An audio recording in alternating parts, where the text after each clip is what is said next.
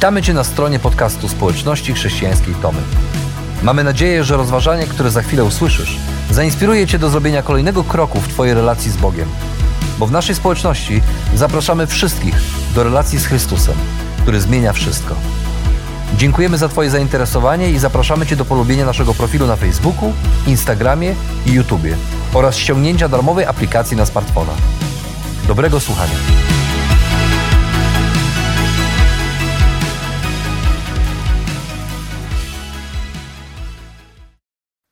Ewangelia Jana, drugi rozdział. Trzeciego dnia odbywało się wesele w Kanie Galilejskiej. Była na nim matka Jezusa. Jezus wraz z uczniami też został zaproszony. W pewnej chwili zabrakło wina. Wtedy matka Jezusa powiedziała do niego: Nie mają wina. Jezus jej odpowiedział: Rozumiem Twoje zatroskanie, ale co mnie do tego, kobieto? Jeszcze nie nadeszła moja godzina. Wtedy jego matka zwróciła się do posługujących: Zróbcie cokolwiek wam powiem. A było tam sześć kamiennych stągwi ustawionych według żydowskich reguł czystości, każda mieszcząca około stu litrów wody. Jezus polecił: Napełnijcie te stągwie wodą. I napełnili je aż po brzegi. Wówczas powiedział: Teraz zaczerpnijcie i zanieście staroście wesela. I zanieśli. A gdy starosta spróbował wody, która stała się winem, a nie wiedział, skąd się ono wzięło, gdyż wiedzieli o tym tylko posługujący, którzy jej zaczerpnęli, zawołał pana młodego i powiedział: Każdy stawia najpierw dobre wino, a gdy goście sobie podpiją, gorsze. Ty jednak dobre wino zachowałeś aż do tej pory. I w taki właśnie sposób w Kanie Galilejskiej Jezus dał początek znakom, ukazał swą chwałę i sprawił, że uczniowie uwierzyli w Niego, a potem wraz z matką, braćmi i uczniami udał się do Kafarnaum, gdzie razem spędzili kilka dni. Nie wiem jak wy, ale ja uwielbiam śluby i wesela. Co prawda Pismo Święte ustami kaznodziei Salomona mówi, że lepiej jest iść do domu żałoby niż do domu wesela, ale ja jeszcze ciągle nie poradziłem sobie z tym fragmentem i zostanę przy swoim na razie. To znaczy osobiście e, śluby wesela to mój absolutny highlight. Uwielbiam oczekiwanie na pannę młodą. Znaczy nie, że ja oczekuję, tylko oczekuję razem z gośćmi. Nie, że oczekuję kolejną pannę młodą, jedną i przy niej chcę pozostać. Ale lubię stać z gośćmi i ten moment, kiedy wszyscy czekają, aż panna młoda pójdzie do, przyjdzie do przodu i nie wiemy, czy przyjdzie, czy to się będzie prowadził, czy będzie szła sama. To zawsze za każdym razem inaczej wygląda. Uwielbiam zdenerwowanie pana młodego, to jak razem siedzą, to jak na siebie patrzą. Uwielbiam moment, kiedy wypowiadają słowa przysięgi i wtedy mam wrażenie, w tym momencie, kiedy przyrzekają sobie w zdrowiu i w chorobie, na dobre i na złe, dopóki śmierć nas nie rozłączy, mam poczucie, że uczestniczę w czymś absolutnie wyjątkowym, że nie ma, nie ma takiego drugiego momentu, już nie będzie w ich życiu. Że to jest moment, w którym oni stają, patrzą na siebie i mówią: Śmierć może nas rozłączyć, ale jesteśmy ze sobą na zawsze. I to jest wyjątkowy moment i moment szczególnego poczucia w takim czymś, nie wiem, metafizycznym, transcendentalnym. Takie poczucie, że taka wyraźna świadomość tego, że Bóg jest obecny w tym momencie i że On naprawdę słucha tej przysięgi, jest szczerze zainteresowany i zaangażowany w życie ludzi, którzy ją wypowiadają. Uwielbiam radość, kiedy pan młody może oficjalnie pocałować pannę młodą, krzyki radości, kiedy wychodzą razem, gotowi na kolejny rozdział swojego życia, a potem wesele. Ale wiecie, ci, którzy mnie znają, wiecie, że ja wesel nie odpuszczam. To znaczy, ja po prostu uwielbiam się cieszyć i radować. Ja już wesele, no nie ma lepszego momentu, jak właśnie wesele, żeby razem z panną młodą i z panem młodym cieszyć się i, i świętować ten początek zupełnie nowego rozdziału w ich życiu. Uwielbiam zakłopotanie państwa młodych, kiedy po raz kolejny stukaniem w szkło są y, przymuszani delikatnie albo zachęcani do pocałunku. Uwielbiam podniosłość i zwyczajność jednocześnie, takiego siedzenia przy tych stołach, uczestniczenia w czymś niezwykłym. E, uwielbiam e, pierwszy taniec, tort, no i e, wiecie dobrze, że ja po prostu uwielbiam tańczyć. Więc kiedy tylko już jest ten moment, że wolno, no mi nie trzeba dwa razy powtarzać. Niekoniecznie uwielbiam niektóre zabawy weselne, od niektórych wręcz uciekam, ale tańce i wspólną zabawę z Państwem młodymi jak najbardziej. Uwielbiam.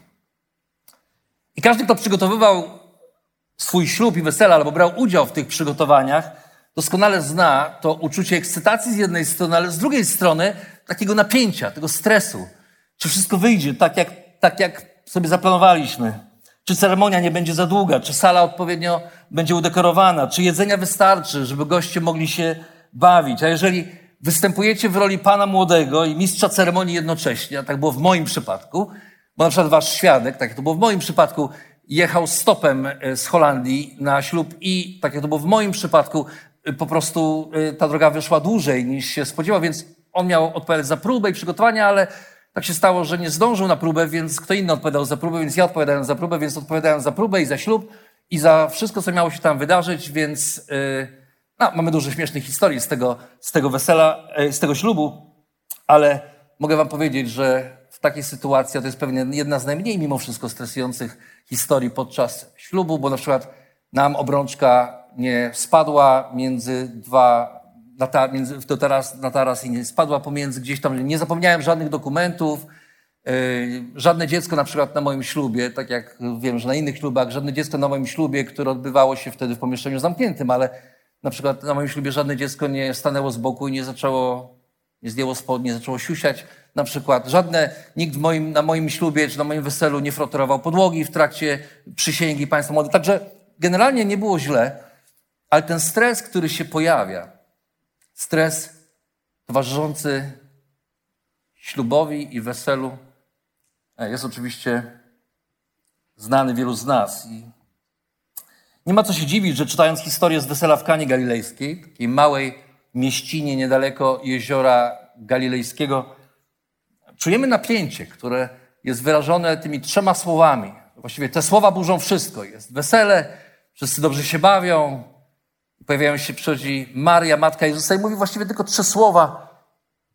Wina nie mają.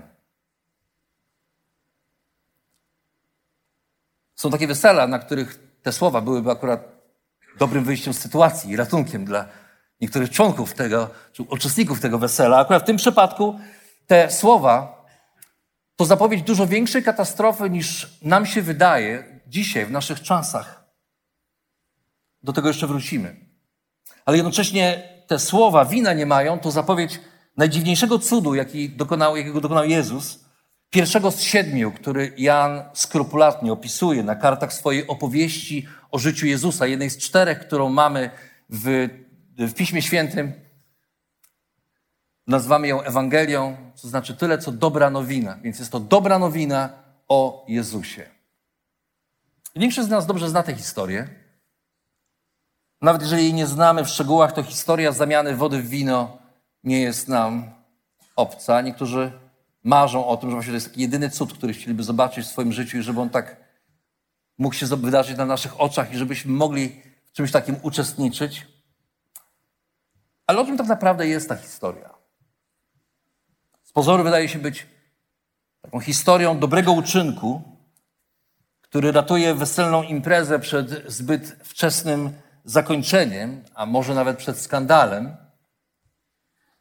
No ale po pierwsze, niecodziennie czytamy historię o Jezusie, który twierdził, że był Bogiem i człowiekiem jednocześnie, więc niekoniecznie często czytamy historię o Jezusie, który uczestniczy w uczcie weselnej i ratuje tę weselną imprezę. Po drugie, niecodziennie tym, co ratuje tę imprezę, jest zamiana wody w wino, a po trzecie, niecodziennie zamiana wody w wino opisywana jest jako pierwszy znak, zapowiedź tego, co ma się wydarzyć za chwilę.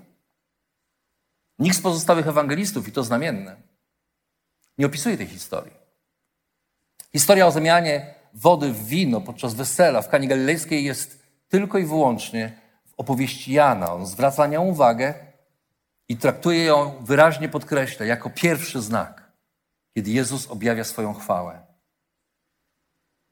I dlatego my, czytając tę historię, możemy zadać sobie pytanie, dlaczego tylko on?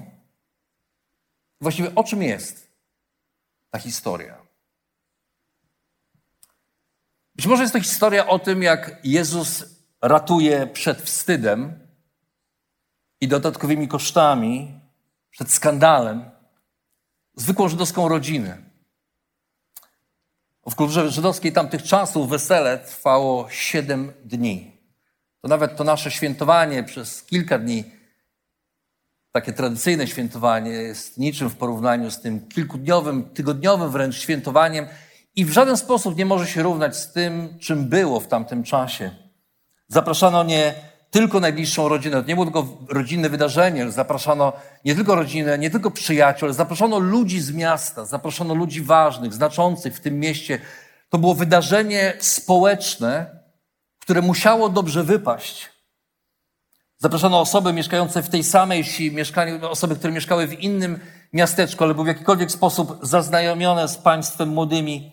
A logistyka takiego wydarzenia była ogromna. Wielotygodniowe świętowanie oznacza, jak sobie możecie wyobrazić, wielodniowe świętowanie oznacza wielodniowe posiłki, wielodniowe świętowanie oznacza odpowiednie miejsce, które może pomieścić wiele osób, no i oczywiście e, odpowiednia ilość trunków, bo powiedzmy to sobie od razu otwarcie i e, szczerze, e, wesela w tamtym czasie świętowano podczas wesel pito wino i wino nie było po prostu sokiem, ale było sfermentowanym sokiem, czyli było winem, takim jak dzisiaj też pijemy na naszych weselach niektórych. Dlatego ślub nie był tylko zawarciem związku przez dwoje ludzi. To było coś więcej. Tak naprawdę dwie rodziny zawierały kontrakt. I zanim nawet państwo młodzi stawali się państwem młodym, te rodziny już dochodziły do porozumienia, co jak będzie wyglądać w ich życiu. Obowiązkiem rodziny pana młodego było właśnie zapewnienie odpowiedniej, podczas wesela, zapewnienie odpowiedniej ilości wina, tak żeby zabawa mogła się toczyć w sposób płynny, nieprzerwany. Jakiekolwiek niedociągnięcia w przygotowaniach weselnych mogły doprowadzić do okrycia hańbą. Nie jednej, ale obu rodzin. I dlatego rodzice panny młodej mogli domagać się od rodziców pana młodego finansowego zadośćuczynienia za poniesione krzywdy, jeżeli, no właśnie, jeżeli coś podczas tego wesela poszłoby nie tak. Bo hańbą okrywana, okrywała się nie tylko cór, nie tylko pan młody i jego rodzina, ale hańbą była okryta jego przyszła żona, hańbą okrywano jego rodzinę panny młodej, wszystkich tych, którzy byli zaangażowani w ten proces. I teraz dopiero możecie sobie wyobrazić to napięcie, które kryje się w tych trzech słowach. Wina nie mają. Tak naprawdę te trzy słowa to zapowiedź wstydu, bo tu była kultura wstydu. Tu była kultura, w której można było można było oblec się wstydem i z tym wstydem chodzić przez resztę swojego życia. To był wstyd, który ciągną się za tobą i za twoją rodziną nie tylko przez twoje życie, ale przez pokolenia. No, wspominano to, że jego ojciec, a to ten z tej rodziny, który, która nie dopilnowała rzeczy na weselu. Aha. To był wstyd, który ciągnął się latami, żeby nie powiedzieć pokoleniami. Być może te trzy słowa były nawet zapowiedzią sądowego procesu i ogromnych kosztów zadośćuczynienia dla rodziny, pan, dla rodziny panny młodej. Nie mówiąc już o o zrujnowanej imprezie, która powinna być jednym z najpiękniejszych dni, wydarzeń w naszym życiu. Wydarzeń, które będzie wspominane przez następne lata z uśmiechem na ustach. Być może więc ta historia słusznie bywa interpretowana jako dobry uczynek Jezusa, który chroni całą rodzinę przed wstydem i dodatkowymi kosztami. I można by patrząc na tę historię powiedzieć, że może tak samo jest z nami, że kiedy Jezus pojawia się w naszym życiu, On może ochronić nas przed wstydem i dodatkowymi kosztami, nie wiem, naszych zaniedbań czy naszego grzechu. Tylko co z tym znakiem swojej chwały, jaki uczynił Jezus, przez który uczniowie w Niego uwierzyli? Co z tym znakiem chwały? I dlaczego zamiana wody w wino miałaby mieć tak, miała być znakiem czegokolwiek? Jest spektakularna oczywiście, ale znak Bożej chwały? Dlaczego Jan wymienia go jako jeden z pierwszy, pierwszy z siedmiu znaków, które mają na coś wskazywać. Więc może trochę jest ta historia o tym, jak Jezus chroni przed wstydem tę właśnie rodzinę, ale może jest to historia o czym innym. Może to jest historia o tym, że plany Jezusa to nie są nasze plany. Bo trudno czytając tej historii nie zwrócić uwagi na specyficzny dialog, który toczy się między Marią, matką Jezusa, a samym Jezusem. Wina nie mają, mówi do Jezusa zatroskana matka. Być może byli to bliscy jej ludzie, na co wskazywałby specyficzny sposób, w jaki Jan opisuje całą tę sytuację.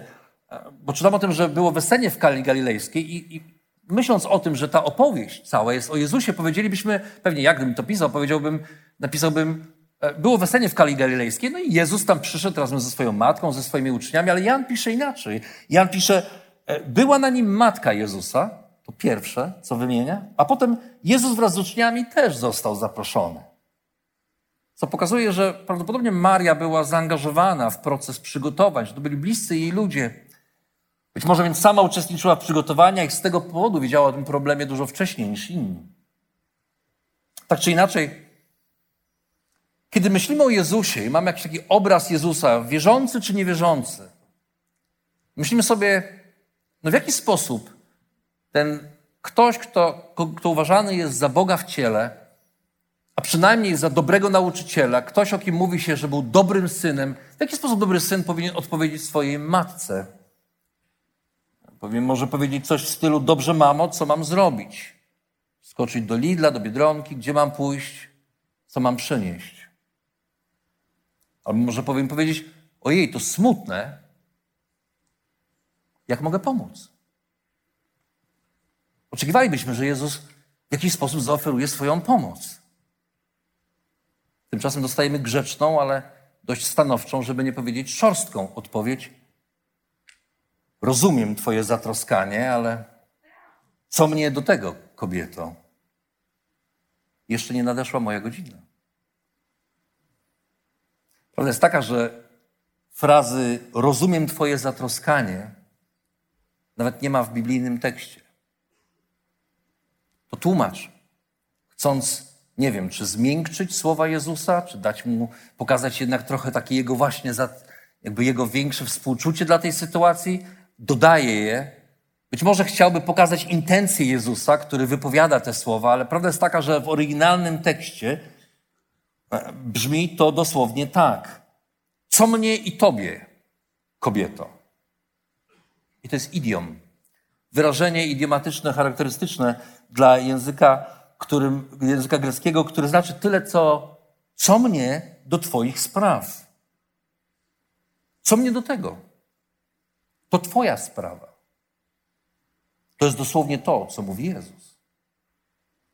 Ta fraza używana jest w Nowym Testamencie przez Marka, Mateusza i Łukasza w momencie, kiedy demony spotykają się z Jezusem. Jezus ma je wygonić. I one broniąc się przed Jezusem, mówią: Co nam do ciebie? Co nam do ciebie? W znaczeniu zostaw nas w spokoju. A tu Jezus używa tych słów wobec własnej matki. Przepraszam. Kobiety. Nie mówi do niej mamo, mówi do niej kobieto, z szacunkiem, to słowo może tak nie brzmi po polsku, ale to słowo tam, to słowo, które my byśmy przetłumaczyli bardziej jako proszę pani. Więc gdybyśmy mieli dosłownie przetłumaczyć ten fragment, powiedzielibyśmy, ten dialog brzmiałby on tak. Wina nie mają. Co mnie do tego, proszę pani? To nie jest jeszcze mój czas. Co takiego dzieje się w tym miejscu? Jezus wyraźnie dystansuje się od swojej ziemskiej matki, dając do zrozumienia, że jej plany to nie są jego plany, jej zamierzenia to nie są jego zamierzenia. I brzmi to dość szorstko, ale wbrew panującej, szczególnie w naszym kraju, opinii odnośnie tego, co matka Jezusa może, a czego nie może zrobić, nawet teraz, ten fragment bardzo wyraźnie pokazuje, że Jezus w dość jakbyśmy to powiedzieli, w szorstkich żołnierskich słowach, dystansuje się od swojej matki i tak jakby chciał powiedzieć, że ani ona, ani nikt inny poza jego ojcem nie będzie wyznaczał mu planu działania, że nikt mu nie będzie mówił, co ma robić.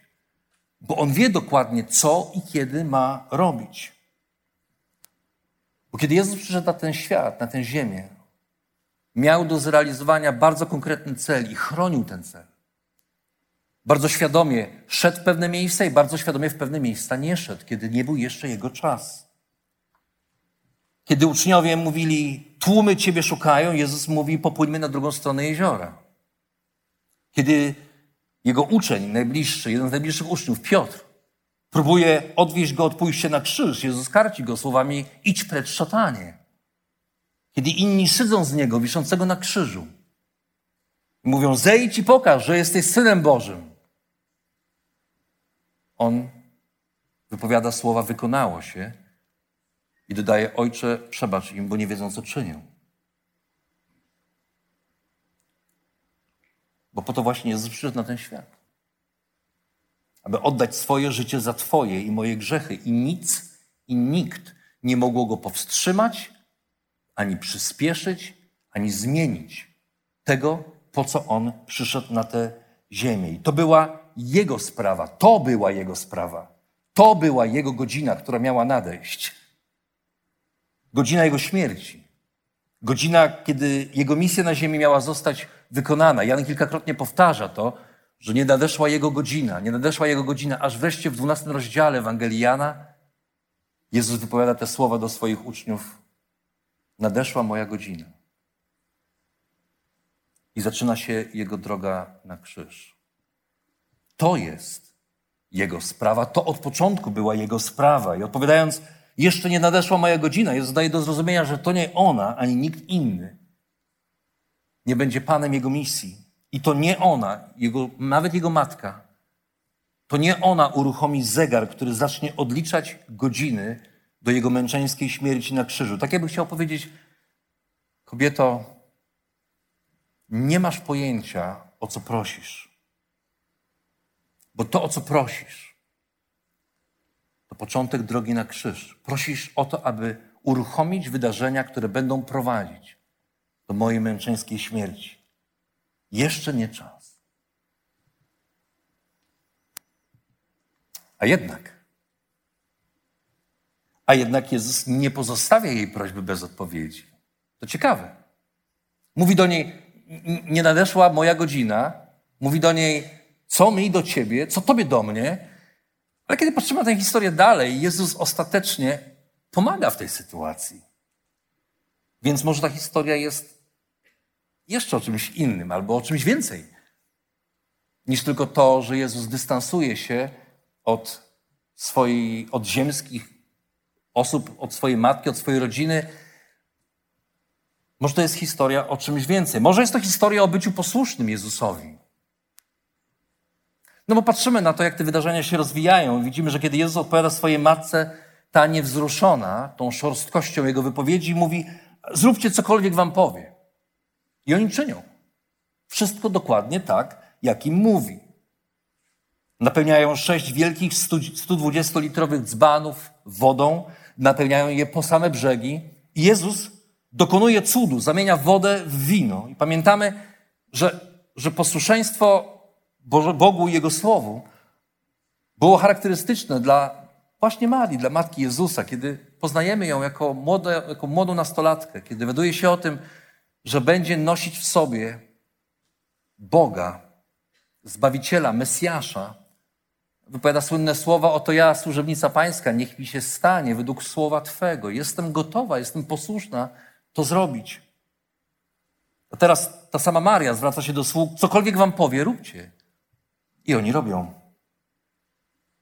Jej wiara w to, kim jest jej syn, budowana latami przez niezwykłe okoliczności, które towarzyszyły jego narodzinom, potem jego dorastaniu, kiedy dyskutował w świątyni z, z, z uczonymi w prawie i, i, i siedział jako dwunastolatek z nimi. To wszystko sprawiło, że jej wiara w to, kim on jest, rosła. Być może to właśnie ta wiara sprawiła, że najpierw poszła do niego, a potem sama nakazała innym jego słuchajcie. Więc może właśnie o tym jest ta historia. Żebyśmy słuchali Jezusa, żebyśmy byli posłuszni temu, cokolwiek nam powie. Jeżeli nam powie, to to, co uczyni, będzie właściwe. No dobrze, ale znowu wracamy do tego znaku. Co ma do tego znak Jego chwały? I po co Jezus to robi, skoro nie nadeszła jeszcze Jego godzina? Skoro jeszcze nie jest czas? Pewnie w tej historii ważny jest element posłuszeństwa, ale to chyba nie jest historia o posłuszeństwie. I moglibyśmy tak zgadywać w nieskończoność. Gdybyście siedzieli ze mną kilka, kilka dni temu, kiedy czytałem ten tekst, to prawdopodobnie pisalibyście swoje wersje tej historii. Być może, być może nawet najdziwniejsze odpowiedzi przychodziłyby wam do głowy. Na przykład to, że to jest historia o najlepszym pomyśle na wino. Kiedy mam jakieś wino, to trzeba się o nie pomodlić i wtedy już na pewno będzie dobre. Albo o tym, że wolno pić wino, bo Jezus też to robił. Sam je zrobił. Albo o tym, że Bóg lubi imprezy, więc jako jego naśladowcy też powinniśmy uczestniczyć w imprezach, w świętowaniu. Albo mogłaby to być świetna ilustracja do weselnego kazania. Moglibyśmy powiedzieć, że kiedy w waszym życiu będzie Jezus, to nigdy nie zabraknie w nim dobrego wina. Czytaj dobrych rzeczy. Ale kiedy przyglądamy się tej historii z szerszej perspektywy, możemy lepiej odczytać jej wyjątkowe znaczenie, które dla nas dzisiaj może być trochę trudne i trochę ukryte, jeżeli, my, jeżeli nie widzimy pewnego szerszego kontekstu. To znaczenie jest niezwykłe dla nas tu i teraz. Jan pisząc swoją Ewangelię, pisze ją w zupełnie inny sposób niż pozostali trzej ewangeliści. Kiedy jedni zaczynają od początku jego służby, tak jak Marek, albo zaczynają z wydarzeniami otaczającymi jego narodziny, tak jak Łukasz, albo sięgają do genealogii i ciągną ją aż do Adama, pierwszego człowieka, tak jak Mateusz, Jan idzie jeszcze dalej. Jan zaczyna od początku. I wskazuje na Jezusa, mówi: Na początku było słowo, i wskazuje na Jezusa jako tego, który był, zanim wszystko inne zaistniało, zanim zaistniał jakikolwiek inny początek. Jezus jest początkiem wszystkiego, Jezus jest przed początkiem wszystkiego, wtedy, kiedy wszystko, co istniało i co zaistniało z Jego ręki, z Jego słowa, było doskonałe. A potem Jan mówi, że słowo stało się ciałem, zamieszkało pośród nas, wprowadziło się do mieszkania obok, do sąsiedztwa. I cała dalsza narracja Jana, cała dalsza jego opowieść, to opowieść o tym, jak Jezus, czyli Słowo wcielone, doskonały Bóg w niedoskonałym ciele, ludzkim ciele, przywraca rzeczy do początkowego, doskonałego stanu i daje nowy początek temu, co niedoskonałe, niekompletne i zniszczone przy spotkaniu z faryzeuszem Nikodemem. Jezus mówi o tym, że nie wystarczy być Żydem z urodzenia, że żeby, żeby zobaczyć życie wieczne, trzeba się na nowo narodzić. A później podczas spotkania z Samarytanką mówi o nowej wodzie, o wodzie żywej, która wypłynie, którą On jest, którą On może dać. Ta woda żywa to nawiązanie do tej wody żywej, która płynęła w ogrodzie Eden. A uzdrawiając kolejnych chorych, czym jest uzdrowienie, jeżeli nie odwróceniem tej naturalnej kolei rzeczy, która jest, że ciało się starzeje, że się psuje, że z powodu grzechu rzeczy idą tylko gorzej niż lepiej, a Jezus uzdrawiając kolejne osoby, przywraca to, co było chore, do tego, co jest zdrowe, to, co niedoskonałe, czyli doskonałym. A wreszcie mówiąc do kobiety przełapanej na cudzołóstwie, mówi do niej idź, i nie grzesz już więcej. Daje jej nadzieję nowego początku, w którym grzech już nie będzie rządził, w którym nie ma miejsca na wstyd i na winę. A więc Jezus był od początku. Jezus jest nowym początkiem dla każdego, kto wierzy, ale to nie wszystko. Jezus jest doskonałym początkiem. Dlatego Jan buduje swoją opowieść w oparciu o przewijającą się cały czas liczbę siedem, która w terminologii biblijnej jest po prostu liczbą doskonałości. I dlatego Jezus w poprzednim rozdziale czytaliśmy, Jezus zostaje nazwany siedmioma imionami przez pierwszych uczniów, których spotyka. Nie zwracamy na to uwagi, ale kiedy policzymy, to okazuje się, że tych imion jest siedem. A potem dalej, przez całą Ewangelię, Jezus czyni siedem znaków, siedem cudów. Ostatnim jest Jego własne zmartwychwstanie. A potem przez całą Ewangelię widzimy, jak Jezus siedem razy wypowiada słowo ja jestem, co oznacza, jest, jest, in, jest, jest greckim sposobem powiedzenia słowa Jahwe, czyli jestem, który jestem, czyli nawiązuje do imienia Boga w Starym Testamencie. Mówi ja jestem tym samym, który był wtedy. Ja jestem i nawet ci, którzy przychodzą go związać, padają przed nim na kolana. Ale podczas wesela w Kanie Galilejskiej to jest jeden moment, kiedy naszą uwagę zwraca sześć kamiennych stągwi, ustawionych według żydowskich reguł czystości. Każda mieści 100 litrów wody. I tych sześć stągwi było używanych do rytualnego oczyszczania. Żydzi obmywali nimi siebie, tą wodą, płukali w nich swoje ręce, nie tyle z powodu brudu spowodowanego zarazkami, ale z powodu zniszczenia czy brudu, którym był grzech, którego zmyć nie mogli. Ale na chwilę, na moment, w ten rytualny, symboliczny sposób mogli się obmyć, żeby stanąć jako czyści przed Bogiem. I to rytualne obmywanie właśnie o tym im przypominało, że są grzeszni. I że żeby stanąć przed Bogiem, muszą być w jakiś sposób obmyci. Chociaż na chwilę. I ponownie. A potem jeszcze raz. I jeszcze raz. I jeszcze raz, tak przez całe życie. I Jan pisząc o tym mówi o sześciu stągwiach, a sześć, sześć w terminologii biblijnej to liczba niedoskonałości. I daje do zrozumienia. Dla nas to dziś nieczytelne, ale teraz, kiedy czytamy, mam nadzieję, że widzimy to, że to nie było po prostu kilka stągwi wody. Jan mówi sześć stągwi wody używanej do rytualnego oczyszczania. I oto nagle tych sześć stągwi wody używanych do rytualnego oczyszczania się ciągle i ciągle i ciągle nagle staje się doskonałym winem. A niedoskonała uczta weselna staje się najlepszą ucztą ever, na której nie tylko niczego nie brakuje, ale najlepsze, to co najlepsze, jest trzymane na sam koniec. I nie wiem, czy to Wam czegoś nie przypomina. Pewnego obrazu uczty, która jeszcze nie następuje, ale pewnego dnia nastąpi. Prorok Izajasz kilkaset lat przed przyjściem Jezusa na ziemię pisał takie słowa, zapowiadając przyjście Mesjasza. A Pan zastępów na tej górze wyprawi wszystkim ludom wystawną ucztę. Ucztę z wystałych win, z najlepszych potraw i win klarownych, niezmąconych. Zniszczy on także na tej górze zasłonę, rozpostartą ponad wszystkimi ludami, przykrycie rozciągnięte nad każdym narodem. Pamiętacie, kiedy Jezus umiera na krzyżu?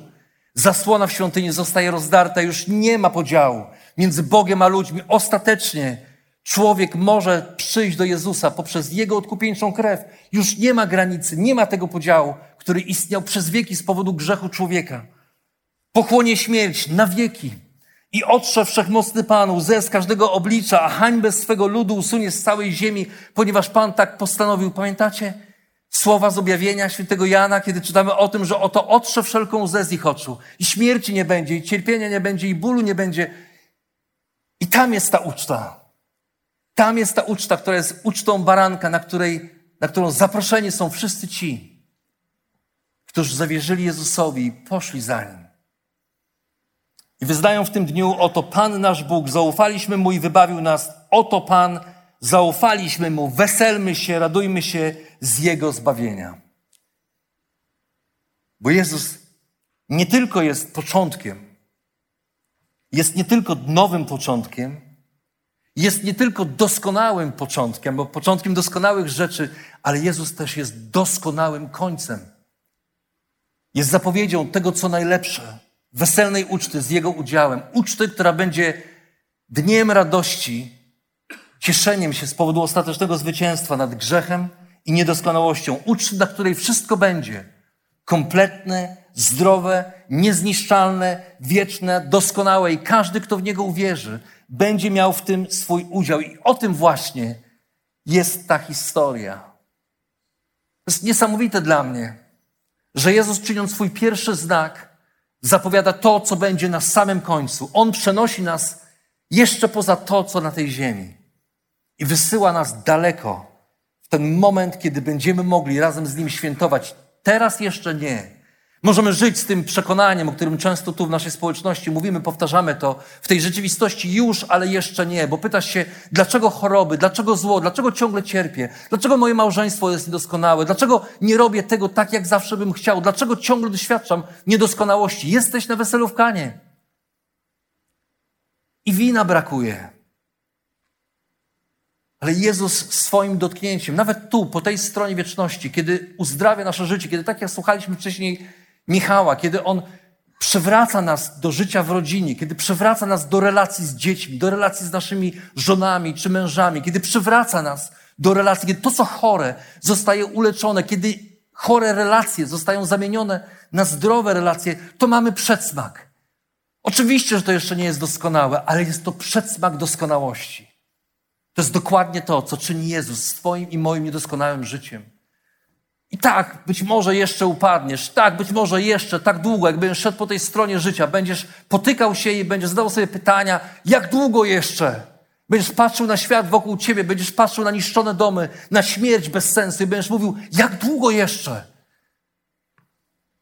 Ale Jezus zostawia nam ten pierwszy znak w Kanie Galilejskiej, zanim rozpocznie swoją służbę, swoją misję. Po to, żeby powiedzieć Tobie, że On jest tym, który niedoskonałe czyni doskonałym.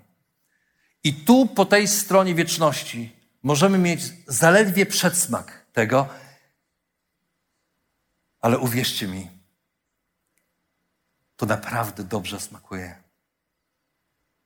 I ci z nas, którzy po tej stronie życia doświadczyli Boga, który dotyka ich życia, dotyka ich relacji, który wyrywa z nałogu, wyrywa z opresji, który leczy, który chroni. Ci z nas, którzy po tej stronie życia doświadczyli zmiany z Jezusem, wiecie, jak to smakuje. To jeszcze nie jest to, ale trochę, po trochu, to już jest to. Jezus zaprasza nas do tego, żebyśmy właśnie w taki sposób żyli. Bo On pokazuje, że to, co niedoskonałe, kruche i grzeszne, On może uczynić doskonałym, kompletnym i świętym. On może to zrobić z Twoim życiem, On to zrobił z moim życiem i czyni z życiem ludzi na całej ziemi, każdego dnia, w każdej godzinie, w każdej chwili. Ale zanim woda zamieni się w doskonałe wino, po drodze jeszcze wino musi zamienić się w krew. A zanim nastąpi ostatnie wesele, wesele baranka, musi nastąpić ostatnia wieczerza. Ten moment, kiedy Jezus mówi: Nadeszła moja godzina. Bo to właśnie śmierć na krzyżu i jego zmartwychwstanie dają nadzieję na udział w ostatnim weselu każdemu po tej stronie życia. Każdemu, kto w Niego uwierzy. I tak długo, jak długo żyjemy, tak długo doświadczać będziemy grzechu, niedoskonałości, ale nie upadajmy na duchu. Przypomnijmy sobie ten pierwszy znak, który Jezus wykonał, zamieniając wodę w wino i, i wysyłając nasze myśli nie w stronę tego życia, ale daleko poza nie. I mówiąc, pewnego dnia wszyscy będziemy świętować, a póki jesteśmy na tej ziemi, ten moment, kiedy oddajemy swoje życie w ręce Jezusa, kiedy On to, co złamane i kruche, to, co niedoskonałe i grzeszne, zamienia na dobre, święte, czyste i kompletne. to moment, kiedy możemy przez chwilę posmakować tego najlepszego wina, które będzie częścią weselnej uczty naszego Boga z Tobą i ze mną na tej uczcie. I On to czyni po to, żebyś mógł w Niego uwierzyć. Tak jak uczniowie uwierzyli, abyś mógł już dziś świętować z Nim Jego zwycięstwo. Dlatego Jezus pokazuje swoją moc w naszym życiu, abyśmy doświadczyli przedsmaku życia z Nim w wieczności i uwierzyli, że On jest Bogiem. Myślę sobie, że o tym właśnie, kochani, chyba o tym jest ta historia.